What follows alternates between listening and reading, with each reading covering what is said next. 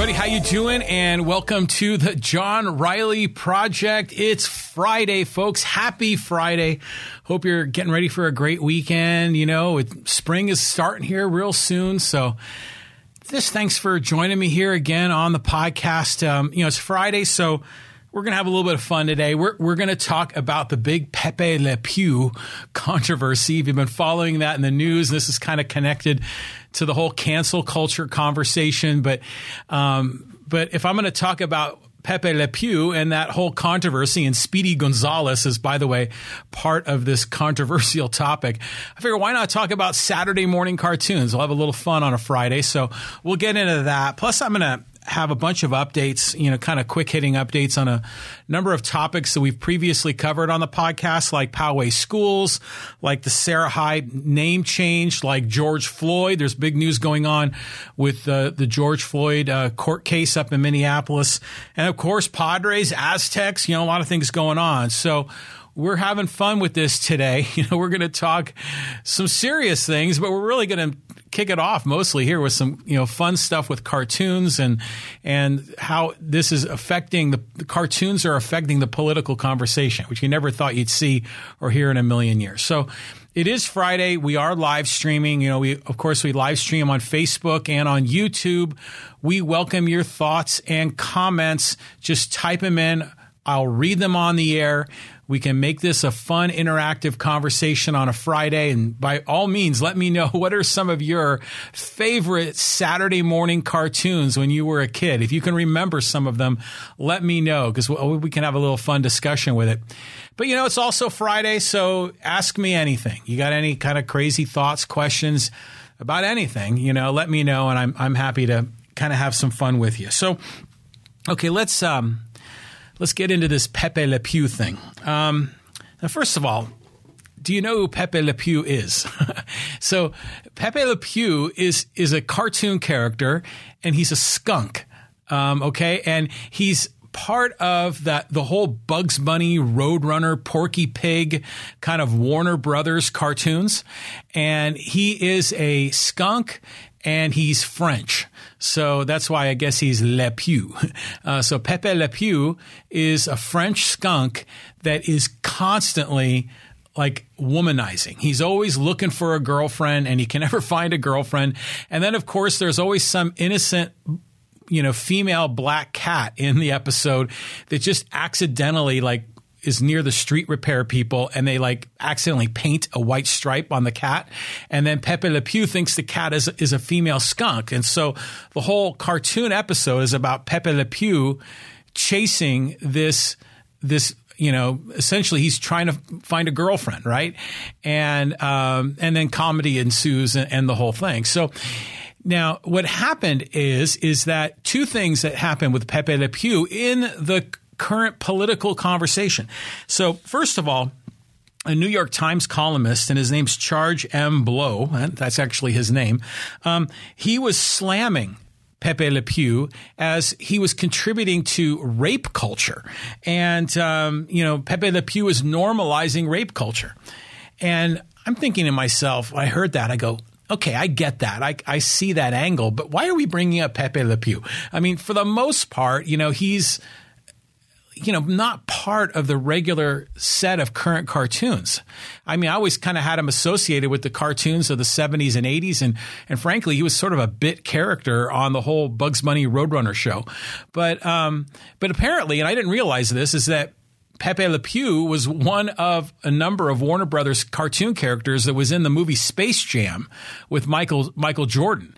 And I think that came out what in the 90s and they're coming out with a new Space Jam and Pepe Le Pew was supposed to be in it and they cut him from it. And because of, you know, this whole cancer culture and you know, that's really they're bringing it now in cancel culture. You thought they might have brought it up last year under the whole Me Too thing, um, but they're now bringing it up under the cancel culture thing.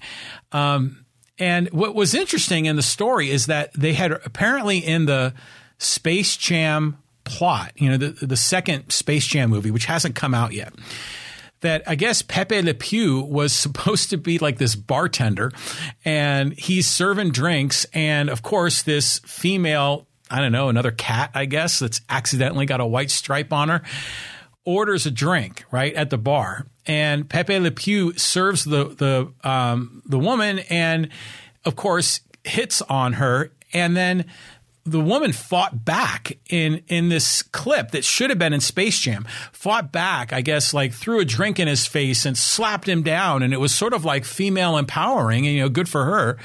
And uh, apparently, part of the story is is that the actress who was doing the voice of the woman had previously been a victim of I don't know if it was sexual harassment or rape or, you know, she was a victim. And for her, this was almost therapeutic. It was a way for her to channel her frustrations and, and, she was looking forward to this role being on screen, you know, as the voiceover in a cartoon, and to smack Pepe Le Pew down as the bartender, and then it got cut. So that was sort of the irony of it all. That you know, Pepe Le Pew was getting his just medicine. You know, he was actually, you know, getting smacked down and they ended up cutting it. And so, you know, this, this whole thing is just, you're thinking, okay, it's one thing to talk about I mean, Pepe Le Pew of all people, who's just kind of a funny character, but it's almost I feel guilty laughing about Pepe Le Pew.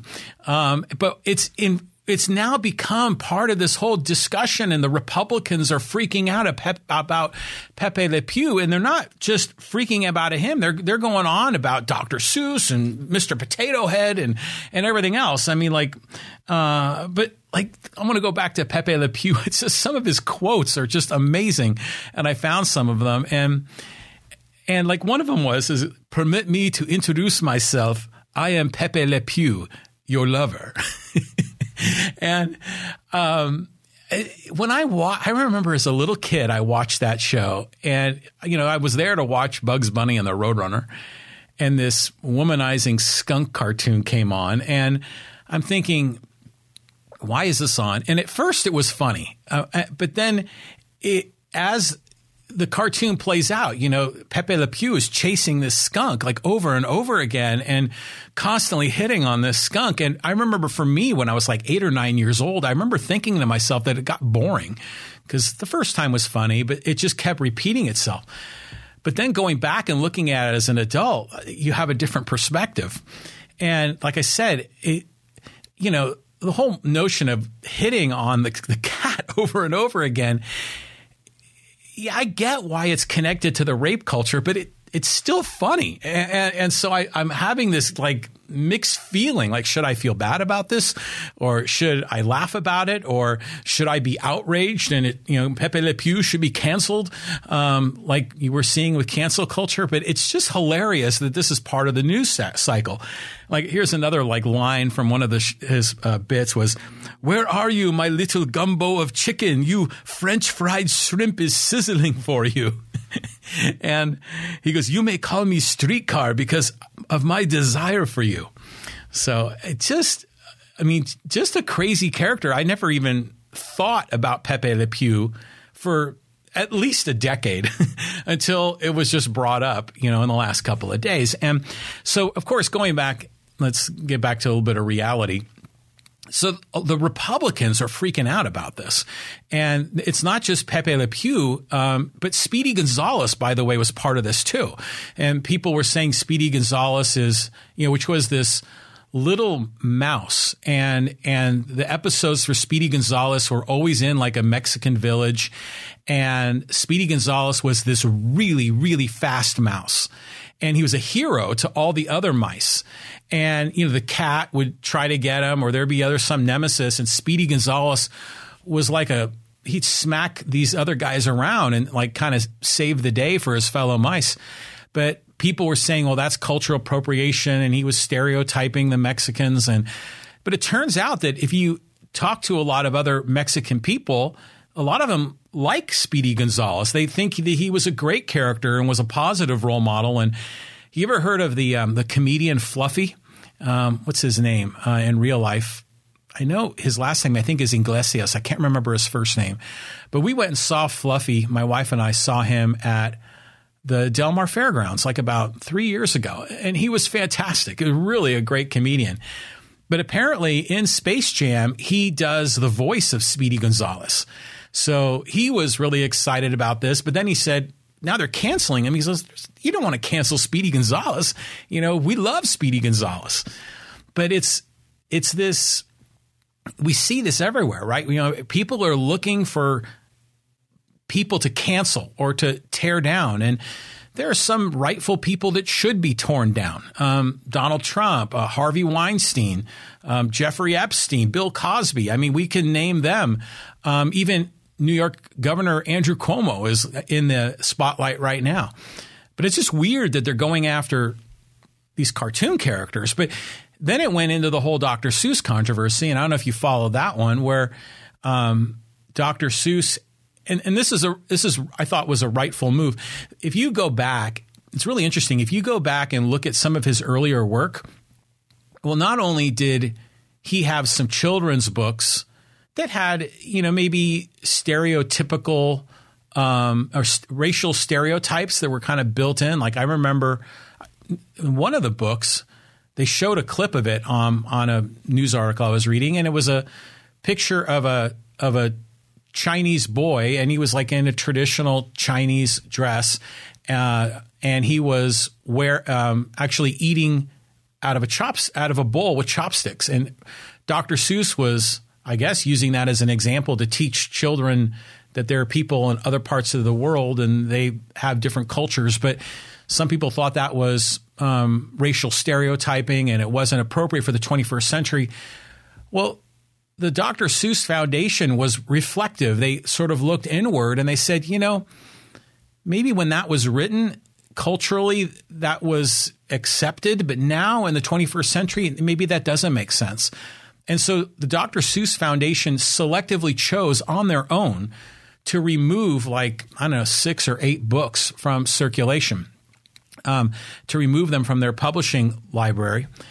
And again, w- Republicans especially were freaking out about this. I mean, there were even some Republicans in the House of Representatives that were reading Green Eggs and Ham like on the House floor or in in other kinds of live streams that they were doing. And it was just unbelievable how this was going on. And people thought, oh, this is again, it's cancel culture. And now they're canceling Dr. Seuss. Oh my God. But if you go back and look at some of Dr. Seuss's earlier work, there was a lot of propaganda. I mean, there was um, propaganda where he was commenting on Hitler during World War II and making comments, you know, that definitely were outside the scope of content for children. And just interesting how, as a society, we've evolved and we've learned, and some of these people, you know, uh, they are out. Of, they're in the spotlight for virtuous reasons. They sort of fade to the background, and then they re-enter the spotlight, but for negative reasons. Uh, Pat Johnson on on the live stream, he says, "My top cartoons are the Flintstones."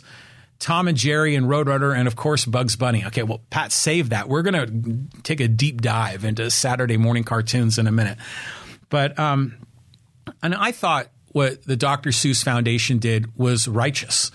But it's interesting, you know, they this Dr. Seuss Foundation decided that they were going to no longer publish those books, no longer sell those books. But now it's gotten to the point where like eBay was, you know, people will sell books on eBay, used books, sometimes new books well, eBay has selectively, um, you know, essentially canceled anybody that's trying to sell those six or eight titles that Dr. Seuss um, decided to no longer publish, even though eBay actually sells like copies of Mein Kampf, you know, from uh, you know one of Hitler's works. Uh, it's interesting how you know the tentacles of all of this. And then there's the whole Mr. Potato Head part of this. again, I can't believe we're podcasting about Speedy Gonzalez and Pepe Le Pew and Mr. Potato Head. But the potato, Mr. Potato Head, right? You know what, what that is, right? That's like the, it's a toy and it's a plastic potato and you can put eyes and nose and ears on him. And you can also use those add ons on a real potato. I remember doing that as a kid. And they decided to rename the family you know, or like they really renamed the brand. It used to be Mr. Potato Head, now it's just Potato Head. And immediately, a lot of conservatives are freaking out like, oh my God, cancel culture. You're removing the gender from this. And what the potato head people were doing was just, they were just, you know, kind of normalizing it. They say we have the Potato Head family, and there's still Mr. Potato Head. He's part of the Potato Head family, and there's still Mrs. Potato Head. And so it's just, and it's been politicized. That's what's crazy about this. That's what's insane about the political commentary is it's turned into this. And I guess here I am. I'm amplifying it in my podcast, but it's nuts. Um, and so, you know, again, some of the the Democrats in the House are, you know, kind of slapping the Republicans around, like Tim Ryan. If you remember him, he was a presidential candidate in 2000, excuse me, in 2020. And he was telling the Republicans, quit talking about Dr. Seuss. And even like AOC was saying, well, while you guys are talking about Dr. Seuss and Mr. Potato Head, we're out here passing a $1.9 trillion stimulus bill. But even that, I've commented on that. I think that's crazy too. I mean, that, that whole stimulus bill, not just Biden's stimulus bill, but all of Trump's stimulus bills from 2020, all of those were frankly ways to enrich the wealthy. I mean, they're flooding the market with all this cash. People are going to spend it. Corporations are going to be way more profitable as a result, and now wealthy stockholders are going to see their um, their net worth go up and and with all this this money that's been created, that's been printed out of thin air, it's all going to find its way into the pockets of the rich. And so I'm thinking, well, yeah, the people on one side are talking about, you know, Dr. Seuss and Mr. Potato Head and Pepe Le Pew, but even those that think they're passing serious um, bills, I mean, there's a lot of craziness in those bills themselves. So the whole discussion is something. Um, but I do think it's healthy, kind of like when we talked about the Serra High School renaming here in San Diego. When the entity that owns the brand, like in the case of Mr. Potato Head, uh, changing its name to the just Potato Head, or even Dr. Seuss, when they're reflective of their own brand and they're saying, does this match up with the values of the 21st century? Okay, that's a healthy process. You know, the the the author, well, in many cases, the author may have passed, like you know, what's his name? Theodore Geisel as the real Dr. Seuss. He's a La Jolla guy. In fact, Central Library at UC San Diego is now the Geisel Library, named after Dr. Seuss. Well, the foundation, you know, still runs his publishing entity. And if they're self reflective and they want to make these adjustments, good for them. That's not necessarily cancel culture. I mean, cancel culture is like when the mob wants to tear people down um, you know, rightfully or wrongfully, and we can go through that. But it it's just I don't know the whole Pepe Le Pew thing. I, am to me, it's kind of funny. I mean, it, that he's been brought up into this discussion. And again, I go back and you think about it as an adult, and some of it's just. I, I feel awful saying so, but it, part of it is funny. But then in the 21st century, it does. You're not supposed to laugh at these sort of things. But so, anyways, I thought you know, if I'm going to talk about Pepe Le Pew, I wanted to get into Saturday morning cartoons. And how about you? But you know, man, that was a big part of my life as a kid. Um, and uh, oh, but by the way, Jamie Tobit here on the on the live stream chiming in. McElligot's Pool was one of the Dr. Seuss books selected to stop publishing. It is still my favorite of his stories. And I felt while there are cultural stereotypes, they were pretty low on the outrage scale but that's the publisher's choice. I agree with you, uh, Jamie. That's exactly what it is. And, and, and, I respect, yeah, the publisher's choice. I used to send copies to friends with young kids for $14.95 through Amazon just a month ago, and then they jumped to $4,000 on eBay before being shut down. Yeah, so I guess the whole supply and demand thing hit eBay, and these banned you know, it's, it's kind of like the forbidden fruit syndrome, right? When, when they become banned, then suddenly everybody wants it. Um, so yeah, I'm, I'm, with you, Jamie. I don't actually I don't remember that book, McElligot's Pool. I mean, you say it's one of his first books. I, I have read. I mean, I remember as a child reading so many of those. I mean, how many books did he publish? I mean, there had to be at least twenty of them, but I don't remember McElligot's Pool. Um, Pat Johnson goes on to say. Where I agree, times have changed and we as a society have grown in what is our society norms and values, but the cancel culture is and can erase our past and things that are past uh, uh of the U.S. history. Look at the depth of history in the rest of the world, something we will not ha- will not happen on the road we're on. So that's the thing is when this cancel culture does it change history? Well, if it's done correctly, it doesn't change history at all. It just people today just sort of reprioritize their values. That's different than changing history. It's almost like, you know, when they tear down the Confederate statue um, in the public square in a city in the southern United States.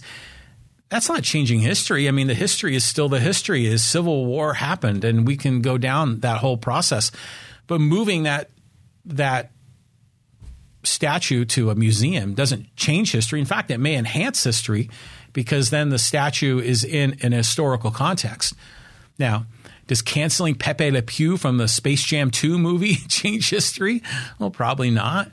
Um, does the Dr. Seuss, you know, deciding to not publish six of his books, does that change history? Probably not. Um, history is what history is. Now, granted, it'll be spun, and you know they always say the winners are the ones that write history. So yeah, some people will spin it in certain ways and downplay things. But I don't know. In some ways, this is just sort of how society evolves and grows, and sometimes society makes mistakes. Right? People make mistakes, and then it self corrects sometimes, and it'll be interesting to see how this all plays out. But let's get back to the cartoons. Um, so when I remember I was a kid, and it was in the early '70s, and the Saturday morning cartoons were for me was like must see TV because this is a I'm going to go way back, and this is now I'm going to be imitating my grandparents when they told me they used to be able to go to see a double feature for two bits, or they had to walk to school uphill in both directions in the snow.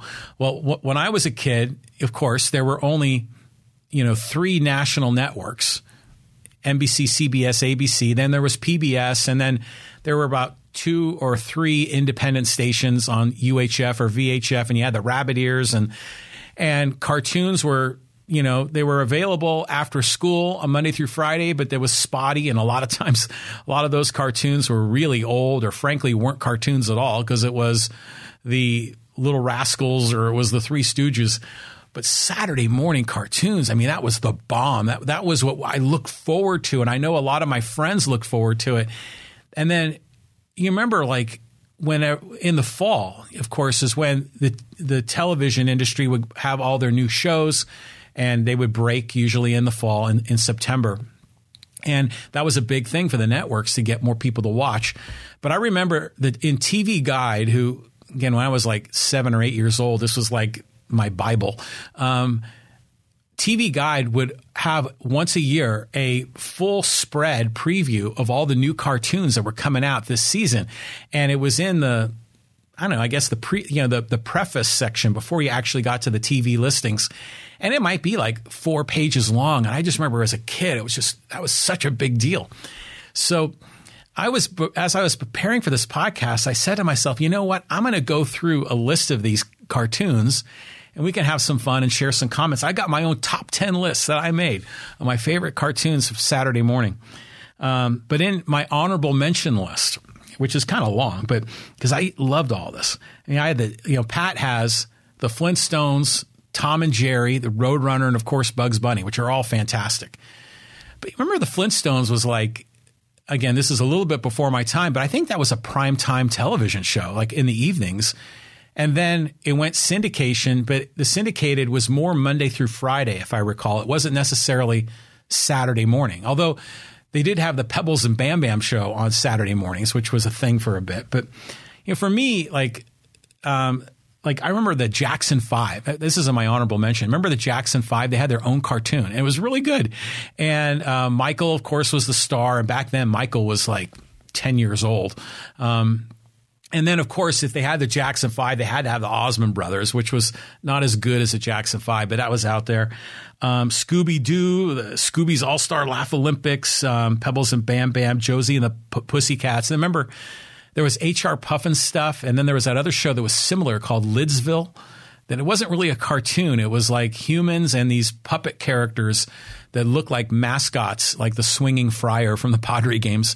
Um, that was interesting to me. I mean, Top Cat, Underdog, you know, Woody Woodpecker, but those are all my honorable mention list. My, my top 10 list, and I'll work my way up.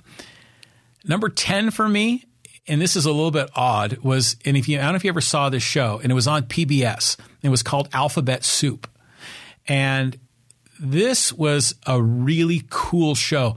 If you get a chance to go on YouTube and look at it, or even just watch the video of the theme to Alphabet Soup, the music and the art was really cool. And it was just, was, it was very 70s ish. It had kind of an urban feel to it.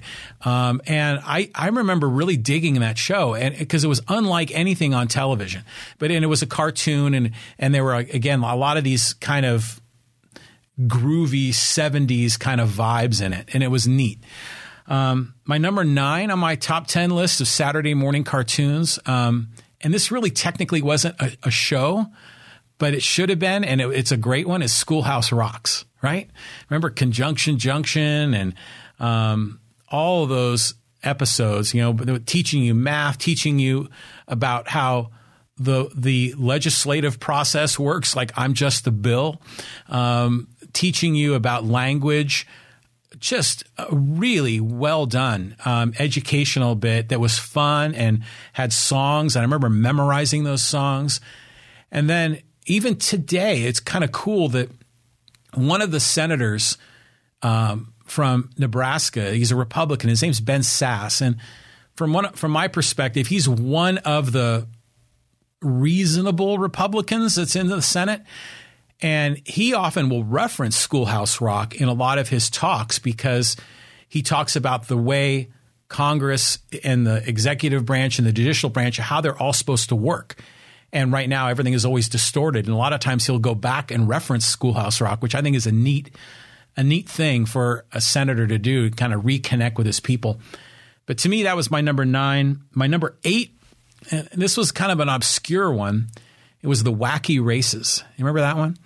And it was kind of like they had all these different race cars and these different characters with these, they, the, like the two caveman guys had a caveman car. And then there was Penelope Pitstop, and then she had the car with the, with the umbrella on it. And then there was Dick Dastardly and Muttley, and they had this souped up hot rod. And, and they were all, and I think the, the there was a, kind of a Addams family, Munsters type family that had their own kind of creepy, like spooky car. Um, and they'd have these races, and it was like a cartoon version of Burt Reynolds and Dom DeLuise in Cannonball Run. And I remember really loving that show. And then I remember, remember Dick Dastardly and Muttley were on a bunch of other shows too. Uh, but that one didn't hang around for very long, and I was always disappointed. Um, my number seven um, was what one I already referenced, the Scooby's All Star Laugh Olympics. Because this is one, it was, remember back then um, on ABC TV, they used to have the superstars, right? Where they would get athletes and, and TV actors and movie actors, and they would have this decathlon and, and these kind of fun races and competitions.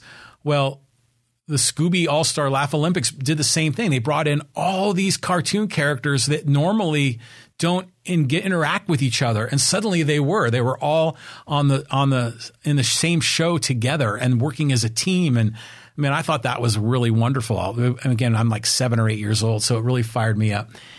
Um, my number my number six on the list is Fat Albert and the Cosby Kids, and I'll tell you what. Um, granted, you know, when I grew up, uh, you know, white family, living in a white community, not very many black people that I in, interacted with, especially when I was really young, like seven, eight, nine years old. Um, you know, watching that show kind of normalized um, to a degree, you know, kind of black culture. And I know it's a cartoon, but it it it kind of broke down some of the barriers, you know, broke break down some of the fear that potentially could have existed. Um, and made you really like some of these characters and kind of understand that you know they were living in a big city and I was living in a suburb, which was different. But it, made you know black characters more relatable. And again, I know it's a cartoon, but as a seven year old kid, I thought that, that was good. And I look back at it as an adult, and I know that was good for me. Um, and then on a similar note, my number five was the Harlem Globetrotters. Um, and granted, I love basketball. I've always loved basketball. So that was the main reason I love that show. But, you know, again, I think there is a certain amount of normalizing of black culture, at least me learning and understanding. But really, it was basketball that really drove me on that show. But that was a fun one.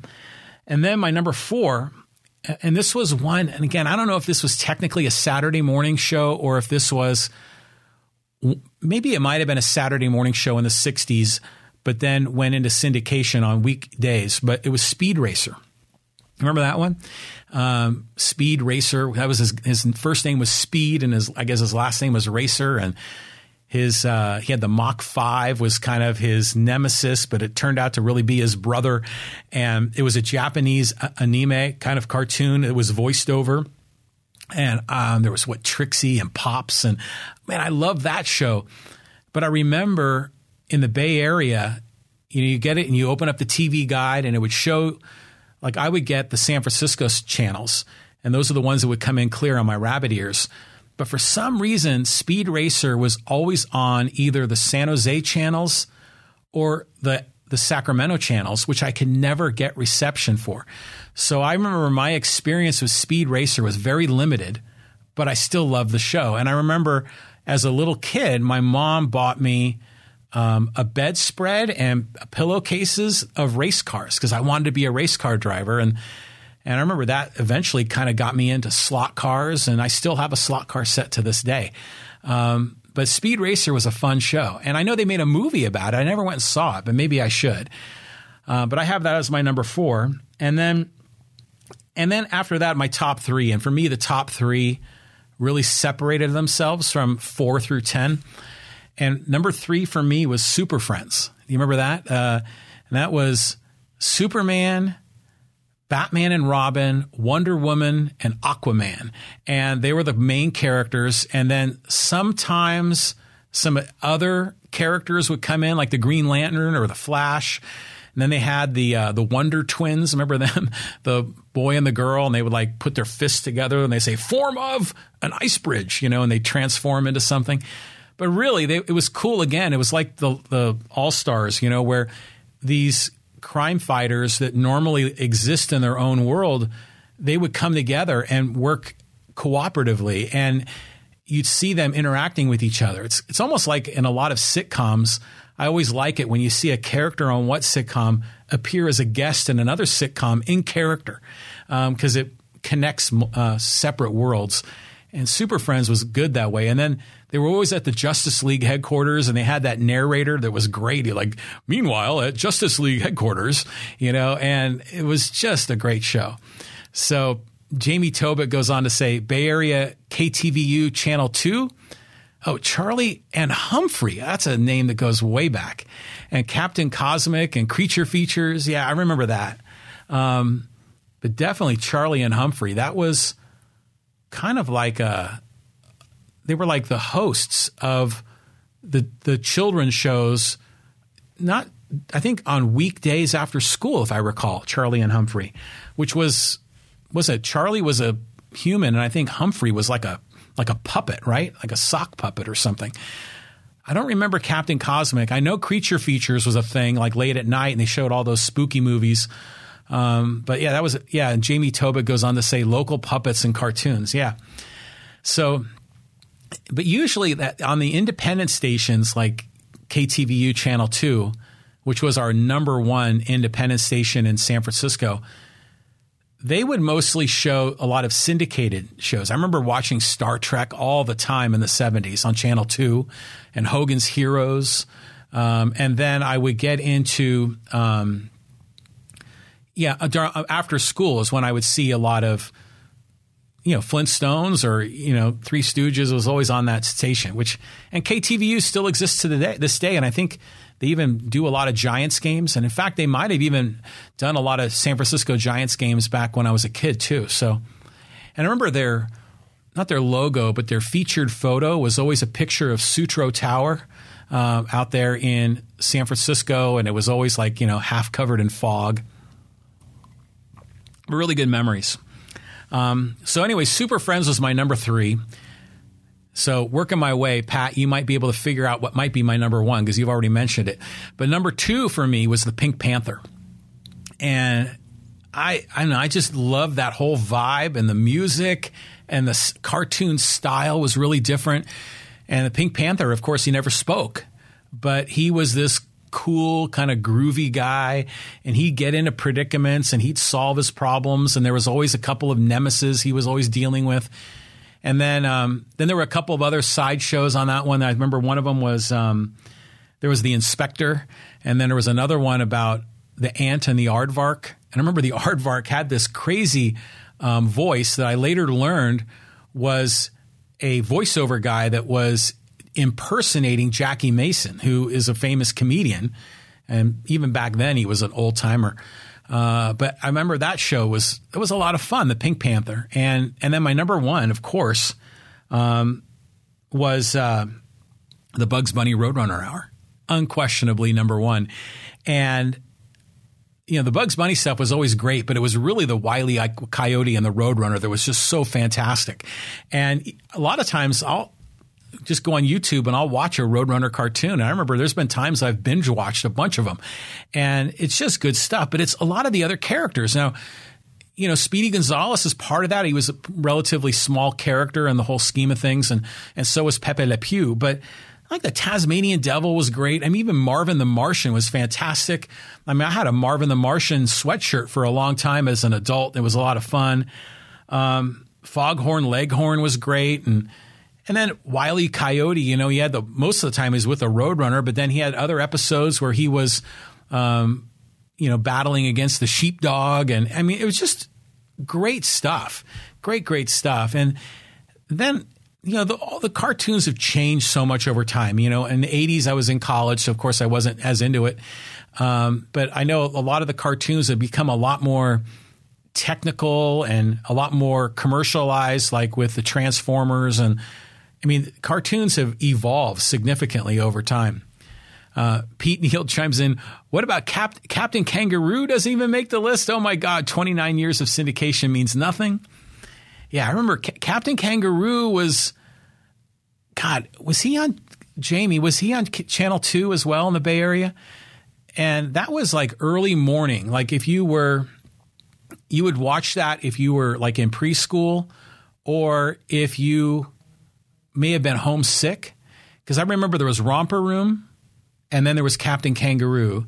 And Captain Kangaroo had Mr. Green Jeans and didn't they do a thing where all the ping pong balls would fall on Mr. Green Jean's head? And then they had other segments where they would do things. Um, but yeah, Captain Kangaroo was all right. And what's that? What's that song? Is it by the? Is it the Statler brothers? They do um, smoking cigarettes and watching Captain Kangaroo. Now, now, don't look at me. I've got nothing to do. um, what's that? So those lyrics. That's a great song, by the way. But yeah, Captain Kangaroo. You, know, it, was Captain Kangaroo part of the Saturday morning cartoons? I don't know if he was, um, but yeah, for me, the Bugs Bunny Roadrunner was fantastic, and so. So you know, and just this week, Pepe Le Pew is in the news, and I'm like, "What the hell's going on, Pepe Le Pew?" And he's, you know, he not only is he getting slammed by a New York Times columnist, and I thinking that you know, does Pepe Le Pew promote rape culture? Well, I, you, have to say yeah, but it's like a cartoon and it's silly and it. How does it really influence people to reinforce rape culture? I mean, do people rape people because they watch Pepe Le Pew? I don't know about that, but um, but it is being taught to young children. I mean, there's no doubt about that. But Pepe Le Pew was cut from Space Force, so um, all right. So enough of the cartoon bit. I, am going to get into a little bit more serious news, but I, I just wanted to have fun with that. I hope you enjoyed it. Maybe a little walk down memory lane, but you do a podcast like this. I try to do it every Monday, Wednesday, Friday at two, and you know sometimes I'm going to have a little fun, and it's Friday, so I thought let's let's talk about Saturday morning cartoons. Uh, so, anyways, I always invite you to, you know, like, share, subscribe, follow. Um, that's the best thing you can do on this podcast if you really want to support what we're doing. Is uh, share it with a friend, you know, and uh, let them know about this podcast. And we cover a lot of local issues, and we're going to get into some of them in here in just a minute. We cover local issues here in San Diego County and in Poway, uh, maybe broader scope issues in California. Of course, national politics we'll talk about, culture, society. like talking about electric vehicles. And, and when Pete Neal's on, we love talking Corvettes. Uh, Jamie has been a, a guest on the show. We talked about Star Wars, and that was a wonderful episode. Thank you for that, Jamie. So we cover a lot of different things on this podcast. Uh, so uh, what I try to do I try to keep it fun and, and light at, at, times. Sometimes we have more serious discussion, but I also want to try to have as much local content as I can, just because sometimes there's a lack of quality discussion of local content, right? I mean, we hear enough of the talking heads talking about um, national issues, national news, and there's a million spin doctors on that. But, you know, I think it's fun that we can talk about things here in San Diego County, uh, and not just in the city of San Diego, and not just here in Poway, but in all little nooks and crannies and neighborhoods here. And we've talked about Oceanside and Santee and a bunch of other things here in San Diego County. So, yeah, if you could spread the word. And oh, there it is. Uh, Pat Johnson said "Flowers on the Wall" by the Statler Brothers. Yeah, that's the song. So that's the one with the Captain Kangaroo lyric in it. But anyways, um, let's get into. I just want to go through kind of a quick hit on a bunch of topics, and some of them we've. I've got some updates on some things, and a couple of one, other ones that are worthy of discussion. But again, I welcome your thoughts and comments on the live stream. Just type them in. I'll read them on the air, and we'll have fun with it. Um, I want to just give a shout out and a thank you to some of our listeners and viewers that are participating on the John Riley Project Insiders Group, which is our special kind of smaller closed group on Facebook. And by the way, everybody's invited to join. If you do a search for John Riley Project on Facebook, you'll see the regular kind of fan site, which is the one that has all the episodes on it where we live stream. But there's a separate one, the John Riley Project Insiders Group, that's in that you have to answer some questions to get in, but I let everyone in. And we have a lot of our frequent you know loyal listeners and viewers will comment on there. And uh, one of our uh, frequent listeners, uh, Bernie, uh, was sharing some comments there about the Serra High School name change, and it was interesting. He brought up the thought that. Um, because we were commenting about how Sarah High, you know, of course, changed its name to Canyon Hills High School. A lot of this driven by um, the need, you know, again, some would say this is cancel culture, or maybe this is a self reflection of values, which is kind of how I saw it. But the students there led a charge. The San Diego Unified School District changed the name of the high school, driven mostly because of Father Junipero Serra and the whole series of 21 missions throughout the state of California. That it wasn't all, you know, benevolent love and religious figures, but there was there was slavery, there was there were wars, there was persecution of natives, and there's a very mixed story with that whole uh, piece of history. And sometimes you only hear part of it. Well, um, there's some really great discussion online, and Bernie was talking about how it was interesting that I guess the at some point, maybe in the 1500s, the Pope in Rome issued a uh, what do they call it? A bull, you know, which is sort of an edict, a declaration, and the Pope said that the the natives cannot be enslaved because they also have a soul and they are um, they are also God's people, and so the Spaniards, as they were you know conquering California and the West Coast.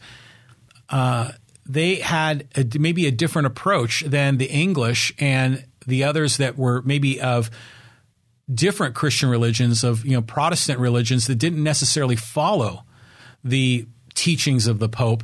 And he said that, uh, and I thought this is a really interesting point where maybe the English, when they came to America, they saw the natives as savages, as heathens that were devils, and and they had to be wiped out.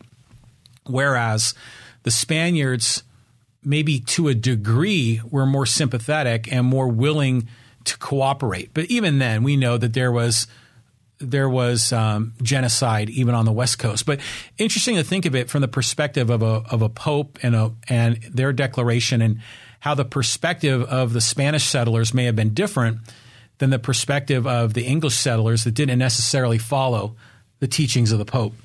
Um, and the other kind of quick correction from my, our last podcast on, on, that particular issue, I was talking about how I went to all the missions, or at least half of them, and I've got to go to the other half. And I had mind, might have brain freeze on the mission up in in Oceanside. I kept calling it Mission Del Rey, but it's it's actually Mission San Luis Rey. That's the correct name. And again, I cannot encourage it enough to go visit that mission. Besides the fact that they got a great tour and you're to learn about history and and that's exciting in and of itself. But next door, like down the street, is the most amazing Mexican bakery uh, that makes fresh homemade tortillas and has all kinds of baked goods, and you can have lunch there, and it's fantastic. Um, so can't recommend that enough. So that's sort of like in the eastern section of Ocean, Oceanside, and it's a really neat place. Um, okay, so again, I'm kind of I'm going to bounce around here quite a bit, but. I want to follow up a little bit on our previous conversation about Poway Unified School District and the reopening. Remember, we had talked about how Poway Unified School District had you know, the, their superintendent, Marian Kim Phelps, and the school board were really trying to reopen the schools, and they had been successful reopening K through five, but they had problems opening six through 12 because of these state edicts, some of these regulations because of COVID. And Poway Unified felt they had done their due diligence and had done disinfecting and had you know improved or changed all the filtration devices in every one of the classrooms, had prioritized getting vaccines, and they just really did everything in their power, they felt, to open.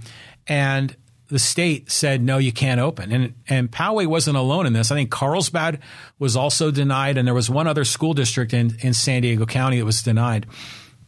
And what was interesting is, just, and I just saw this on the news, is there was this big like let them uh, let them learn rally, and so apparently a bunch of parents showed up at the school board meeting, and well, actually they can't be present for the meetings, right, because they're closed, and the meetings are live streamed, but they were out in front of the school board or the you know the school district headquarters over in Carmel Mountain Ranch.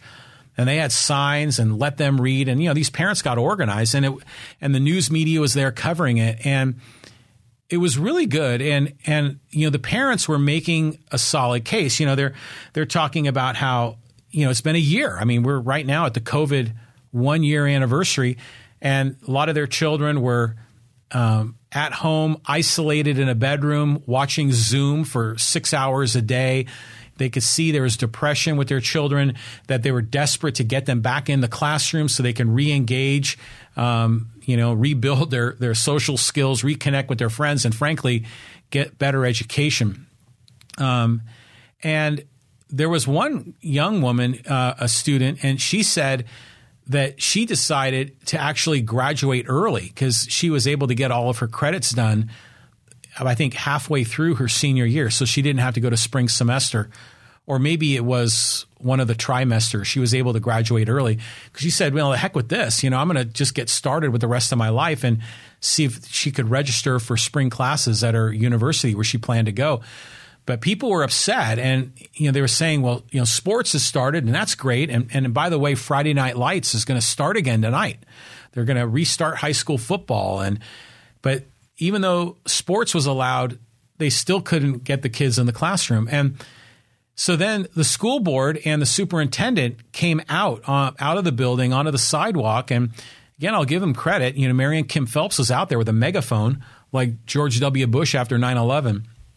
And she's talking to these people, and making she's basically saying we want to open the schools, but we can't, um, and we're trying, but and we hear you, we hear you, um, but Gavin Newsom and the people in Sacramento won't let us open now they believe that San Diego is is going to very sh- shortly go from the purple tier to the red tier, and they think that's going to happen.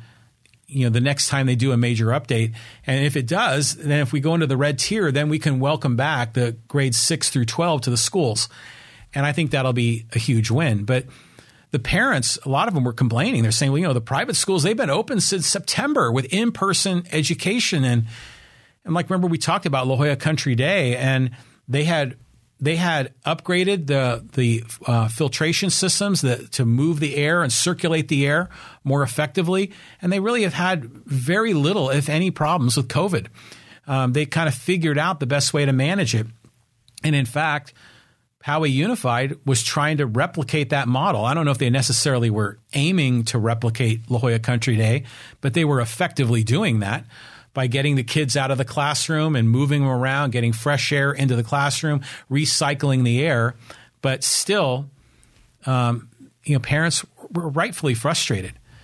And I think about my wife and I, we comment about this. I mean, imagine if you have a child. Well, it's one thing that you know they're removed from class and and it's, it's it sucks and it's a drag. But imagine if your kid's a senior in high school and they're like missing out on all of these really important sort of lifetime moments. Um, you know, they've been they've been robbed of it. The seniors last year were robbed, and the seniors this year likely will be robbed of many of these things. Um, it's it's just brutal, and so there's just so much frustration. I think we need to get the kids back to school because we already know that it's going to be safer in a school, especially if they with all those upgrades with air filtration, than it is in the general public. And then meanwhile, we've got case rates that are in decline and steep decline. We've got vaccination that's happening. We need to allow things to open up. But even Gavin Newsom is saying we're we're not going to be back to normal, you know, for a long time, maybe if forever. I mean, now the the equity issue is becoming integrated into this, you know, as far as how we come out of this and ensuring that there is equity with all, you know, different political identity groups and making sure there's balance and equal outcomes and and equal impact that's felt because of COVID. And and when we achieve that, then that will be the new normal. So again, it, it's being politicized, but I think we just got it. We got to get things back on track. Um, Pat Johnson said, a little trivia March 11th was a year since the World Organization declared COVID a pandemic. Did you know that March 11th, 1918 was the first reported case of the Spanish flu? Wow, I didn't know that. And yeah, Pete Neal jumping in. Thanks, Pat. In impersonal cut convergent coils, right? Yeah, this, these intersections of things. Um, yeah, the other thing that's crazy about the Spanish flu, I mean, didn't it start like in Kansas? I think that's my understanding. And they they they named it the Spanish flu for some reason. Again, is this another kind of racist naming of some kind? I don't know. I don't understand all the history, but um, yeah, it's been a year. So yesterday, one year, and I remember I was talking to my son about it, and you remember in the NBA there was a couple of um, NBA players on the Utah Jazz that had gotten COVID and that triggered the shutdown of the NBA, which then eventually shut down March Madness last year, which was awful for Aztec fans. We finally had a team that could actually be a Final Four contender, and they got their season robbed, which was just awful. I mean, including having players come to San Diego State specifically because they knew they had a chance to advance and to get into postseason play, which they could never do at their previous schools. You know, they wanted to join a winner. Malachi Flynn, Yanni Wetzell, KJ Feagin, they all came here specifically to have a shot to play in March Madness, and then they would have been one of the top seeds, and then boom, the whole thing is taken away. And Pat Johnson said, yeah, it was Kansas. The Spanish flu started in Kansas, which makes no sense. Why don't they call it the Jayhawk flu, you know, instead of the Kansas flu? But um, yeah, there's a lot of a lot of kids that you know they, have been robbed of that senior experience, and it's a damn shame. Um, now, from my unscientific perspective, I think we should be opening up the schools based on what little I know of the science of it. But it sounds like the right thing to do. Frankly, I think we could have opened up the schools a long time ago. The private schools have been open for in-person instruction since September. There was one parent on this KUSI um, news segment, and I'll include the video link in the show notes she said she pulled her kid out of Poway Unified and and enrolled them at Maranatha, you know, a Christian school up in the uh, 4S Del Sur area, um, because they they felt that their child was languishing, you know, stuck in a bedroom looking at Zoom for six hours a day. It's just brutal, and I, I feel for these people. Um, a couple other quick hitting comments, and Pat, this one's for you. Um, I was thinking about this after our discussion on Wednesday about remember I was talking about corporate taxes and I think corporate taxes should be zero. And I made my case, you know, because again, who pays corporate taxes? People pay corporate taxes. The shareholders pay, but so do customers because that's where the revenue comes from in order to pay the tax, and employees pay kind of indirectly because they might be um, neglected opportunities to make more. But I thought about it a little further, Pat. And you know what's interesting is I own a corporation. I have an S corporation. And an S corporation is interesting because it's what's called a pass through corporation, right? The corporation itself really isn't taxed. I mean, there's some, you know, of course, my corporation will pay sales tax when it's appropriate, pays payroll taxes appropriately, um, has to pay the annual incorporation tax to the state of California of $800 a year, regardless of how profitable my business is. But still, the business isn't really taxed on income, it's a pass through. And all of the so called profit that comes from the business just flows into my personal tax return. That makes sense to me. And I think if corporate taxes were zero, then corporate taxes would, I mean, then corporations would effectively be pass throughs just like S Corps. But then all of that profit would land on the personal tax return of each of those shareholders. And and depending on your perspective, you might think that's actually a better thing because the shareholders are going to probably end up having to pay a higher tax rate, especially if they're uber wealthy. They'll end up paying a higher um, effective tax rate when all of the tax brackets are, are kind of uh, merged together and you kind of look at the net net of it all, they potentially may be paying a higher tax rate than the corporate tax rate, which right now is what, like 20, so 22%, I think, is Trump lowered it. So, so I think if we think of it in those terms, it's the taxes are still going to be paid, Pat. Um, they just might be paid by a different entity rather than taxing the corporation. Um, and after all, if the corporation is paying taxes on the profit and then the profit then whatever is left over then goes to the shareholders and they got to pay taxes on it again. I mean, it's really kind of a form of double taxation, you could argue. But interesting. And I, I just thought I'd share that nugget. Um, couple more things. Um, tomorrow is daylight savings time, right? It's starting, and I know voters. We um, uh, we voted to get rid of daylight savings time, but yet it still continues. What's going on? I, I think the state's got to get approval, I think, from Congress, and that hasn't happened. It kind of goes to show you a lot of times, sometimes we vote and it means nothing. Sometimes we vote and it has no impact. And this is one example of it. Um, we need we need to be permanently on daylight savings time, in my opinion. But we got to switch our clocks this weekend. That's important. A um, couple more things on my quick hitting list of things that are on my mind. I saw this bit on Twitter, and it was a video excerpt of the Nebraska governor, and his name is Pete Ricketts. He's a Republican. And he was saying, just shrieking, if you legalize marijuana, you're going to kill your kids. And it was the most, it was the biggest wad of nonsense I think I've ever seen um, basically saying marijuana is a dangerous drug and your children are going to die. And this is outrageous. Um, and just this fear mongering. And we look at the science of this. Now, again, I'm not suggesting that children should be smoking marijuana. Don't take me wrong. But marijuana is a relatively, you know, safe drug. I mean, it it it actually has a medicinal value to it. It heals people. It, it helps people that have epilepsy and other kinds of health related issues. Um, it's it's frankly. I mean, how often do you ever hear of someone dying of a marijuana overdose? like never. Um, but you know, alcohol, we have overdoses, and, uh, and prescription drugs, there's overdoses. The fear mongering about marijuana just still continues, and I'm thinking, what are these people doing?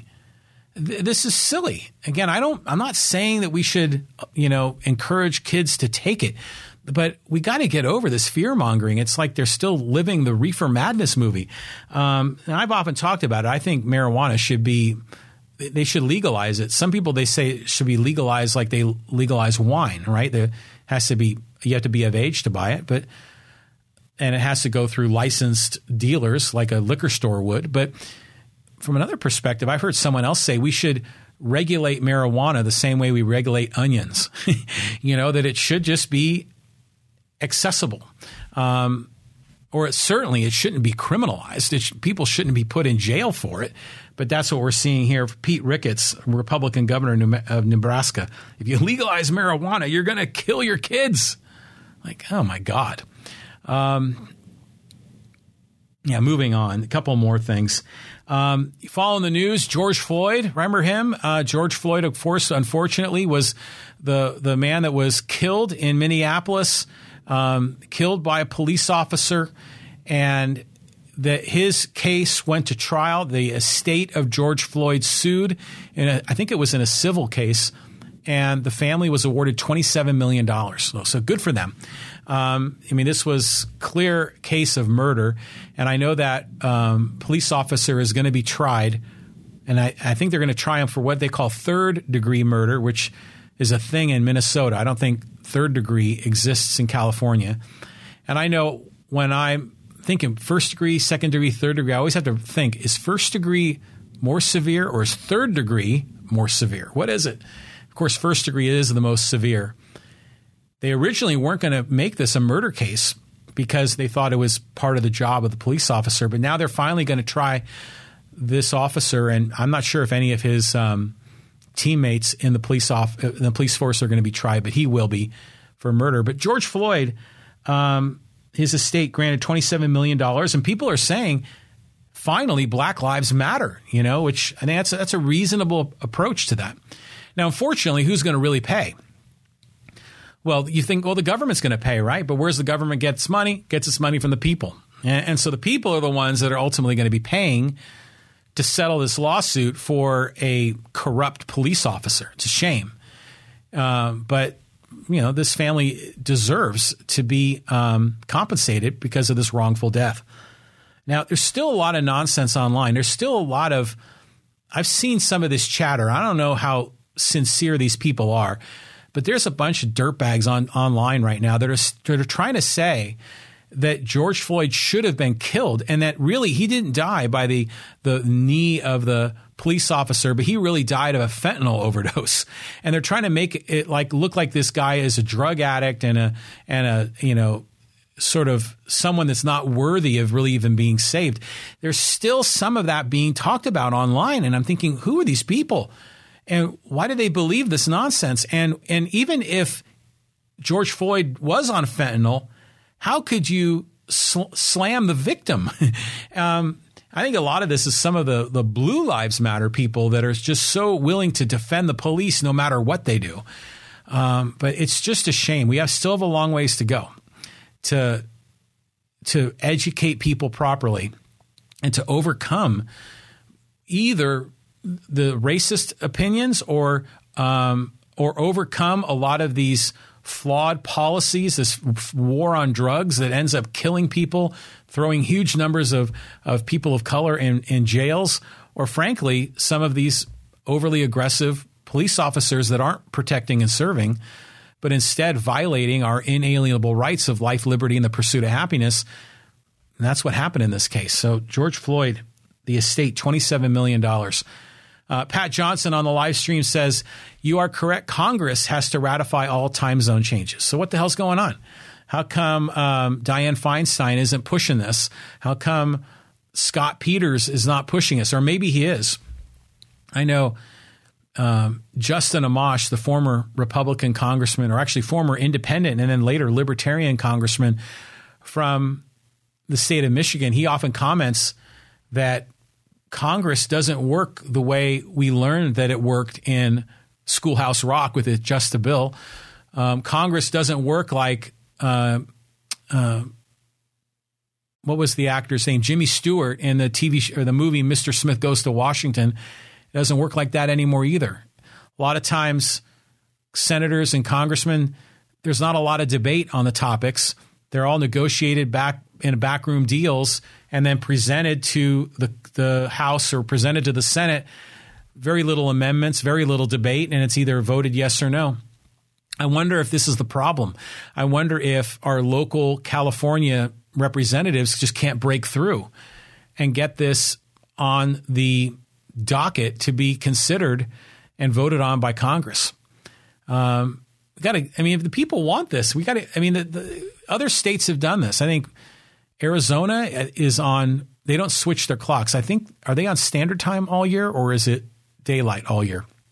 And there's one other state. It might be Indiana, where the whole state or a portion of the state doesn't switch its clocks. But I'm all for that. I mean, I'm, I'm all for just leaving it on daylight savings time. But we're going to have to switch our clocks on Saturday night. Um, Pat Johnson on the live stream saying, I will or or will not say if I smoked marijuana in the 70s, but I turned out okay. Okay.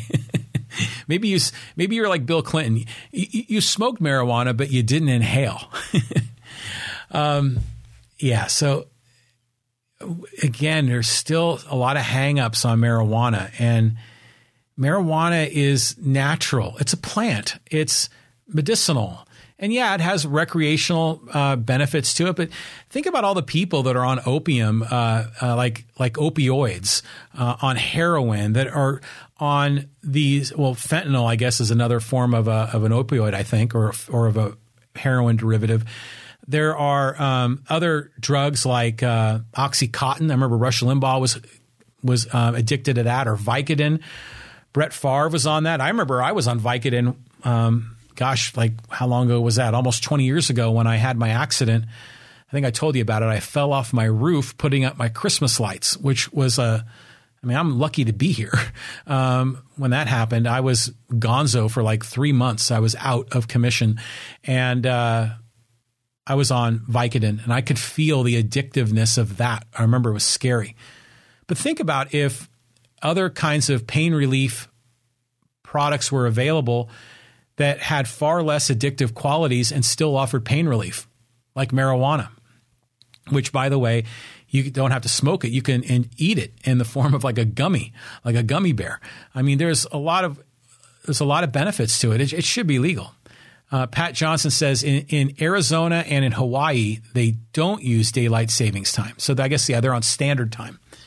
That's always confusing to me with Arizona. It's like half the year they're the same as us, and half the year they're off and I always can't remember which side of the of the of the fence it is.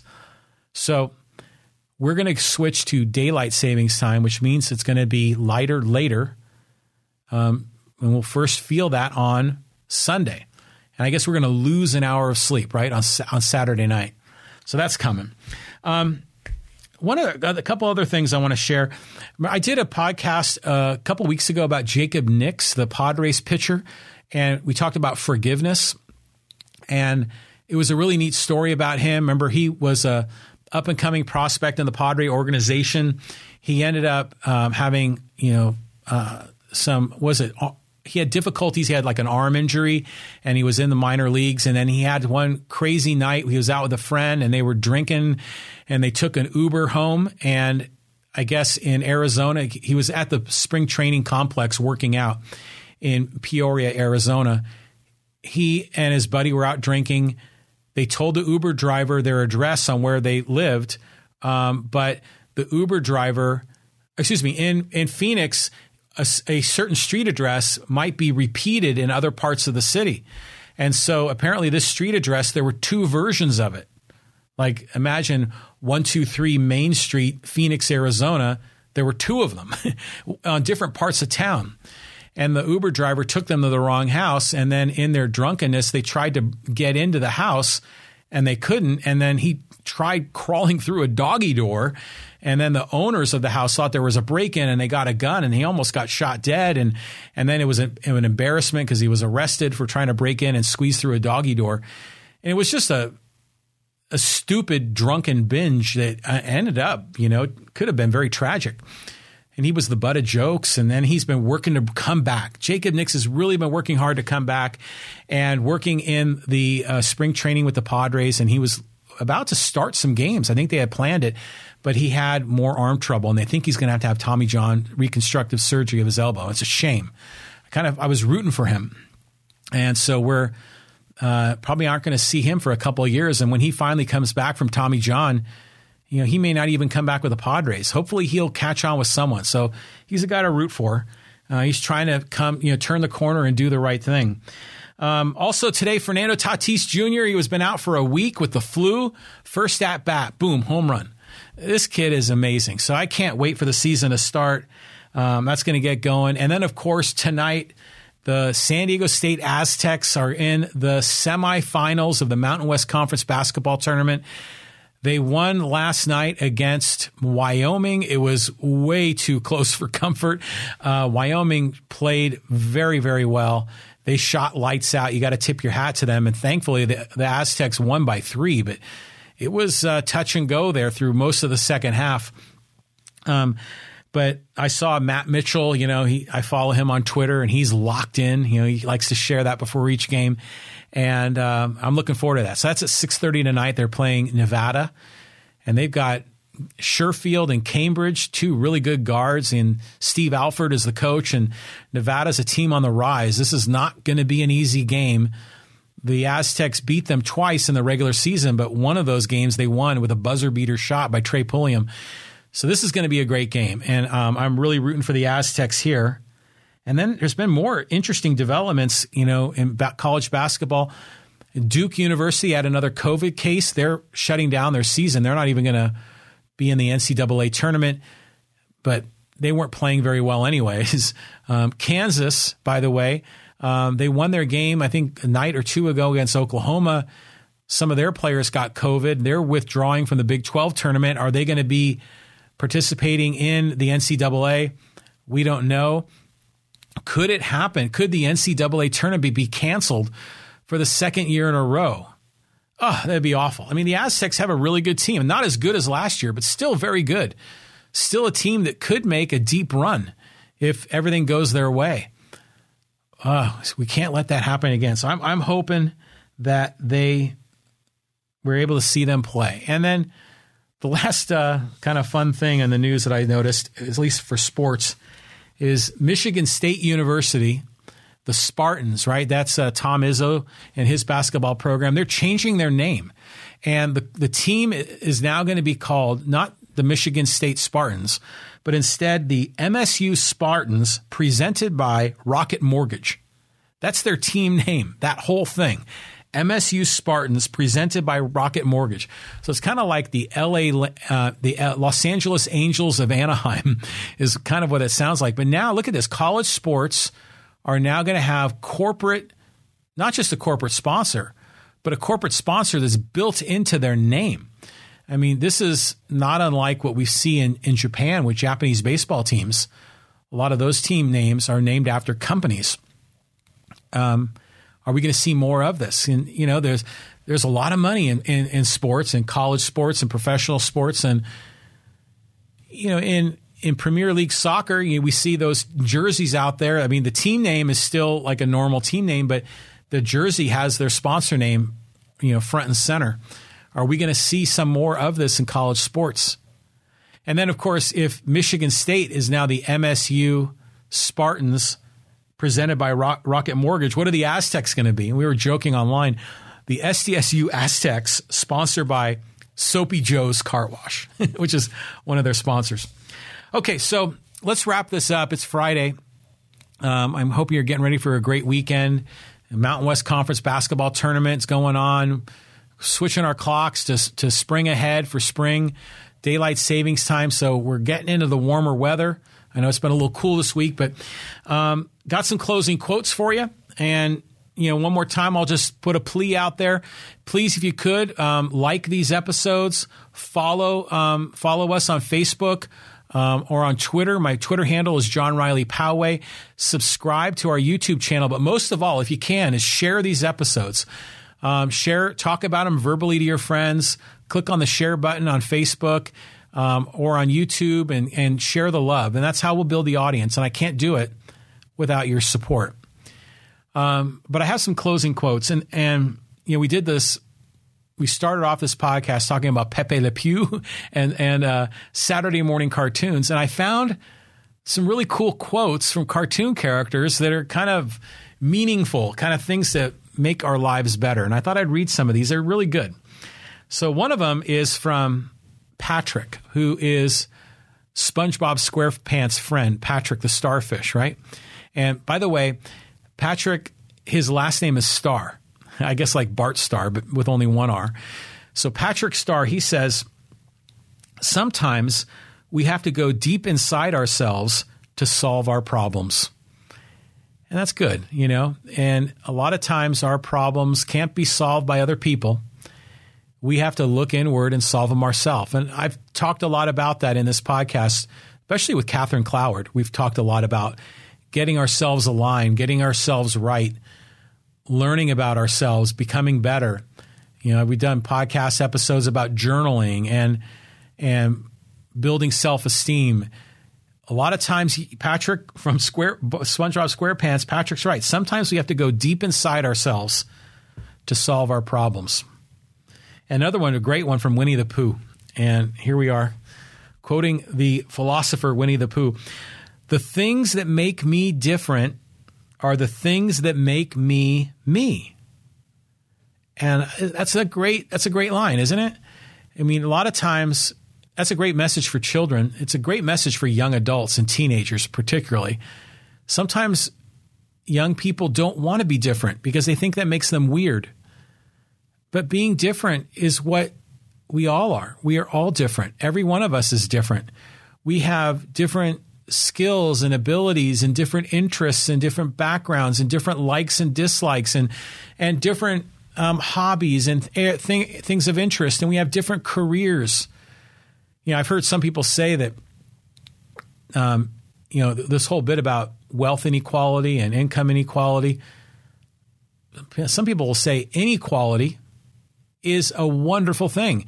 Inequality is a feature, not a bug, a feature of freedom. We're all different. We're all unequal, right? And I don't mean that strictly in a financial sense, but I mean that in an individual sense. We're all unique individuals. And we have to embrace that and, and just be who we are. And so here I'm doing a podcast a lot of times I'll just talk about things I want to talk about. And so I talked about cartoons. You know, here I talk about a lot of serious topics. Today I want to have fun, talk about cartoons. I didn't want to be you know, if I were really self conscious, I'd say, oh, I don't want to do that. That's weird. That's not serious. But to me, it was important. Um, but yeah, Winnie the Pooh, the things that make me different are the things that make me. And then finally, um, from Finding Nemo, um, and this is Dory from Finding Nemo. I think that was voiced by Ellen DeGeneres, right? And the quote from her is just keep swimming. Just keep swimming. So I guess that's another way to say don't overthink it. Just move on. Just keep swimming. Just just keep being productive. Just keep moving and getting things done. Just keep swimming. Don't paralyze yourself with paralysis analysis. Don't dig yourself a hole and get stuck. Don't get hung up on the past. Don't get obsessed about the future or anxious about the future. Live in the moment. Just keep swimming. That's a great line from Dory from Finding Nemo. So, okay, so we, we talked about all sorts of things today. Pepe Le Pew, Saturday morning cartoons, Speedy Gonzales, little Padres, little Aztecs, uh, Poway Schools, George Floyd, a bunch of things in this podcast episode. So, thank you for listening. Thank you for watching. I wish you all a great Friday and a great weekend. We'll see you later, friends. Bye bye.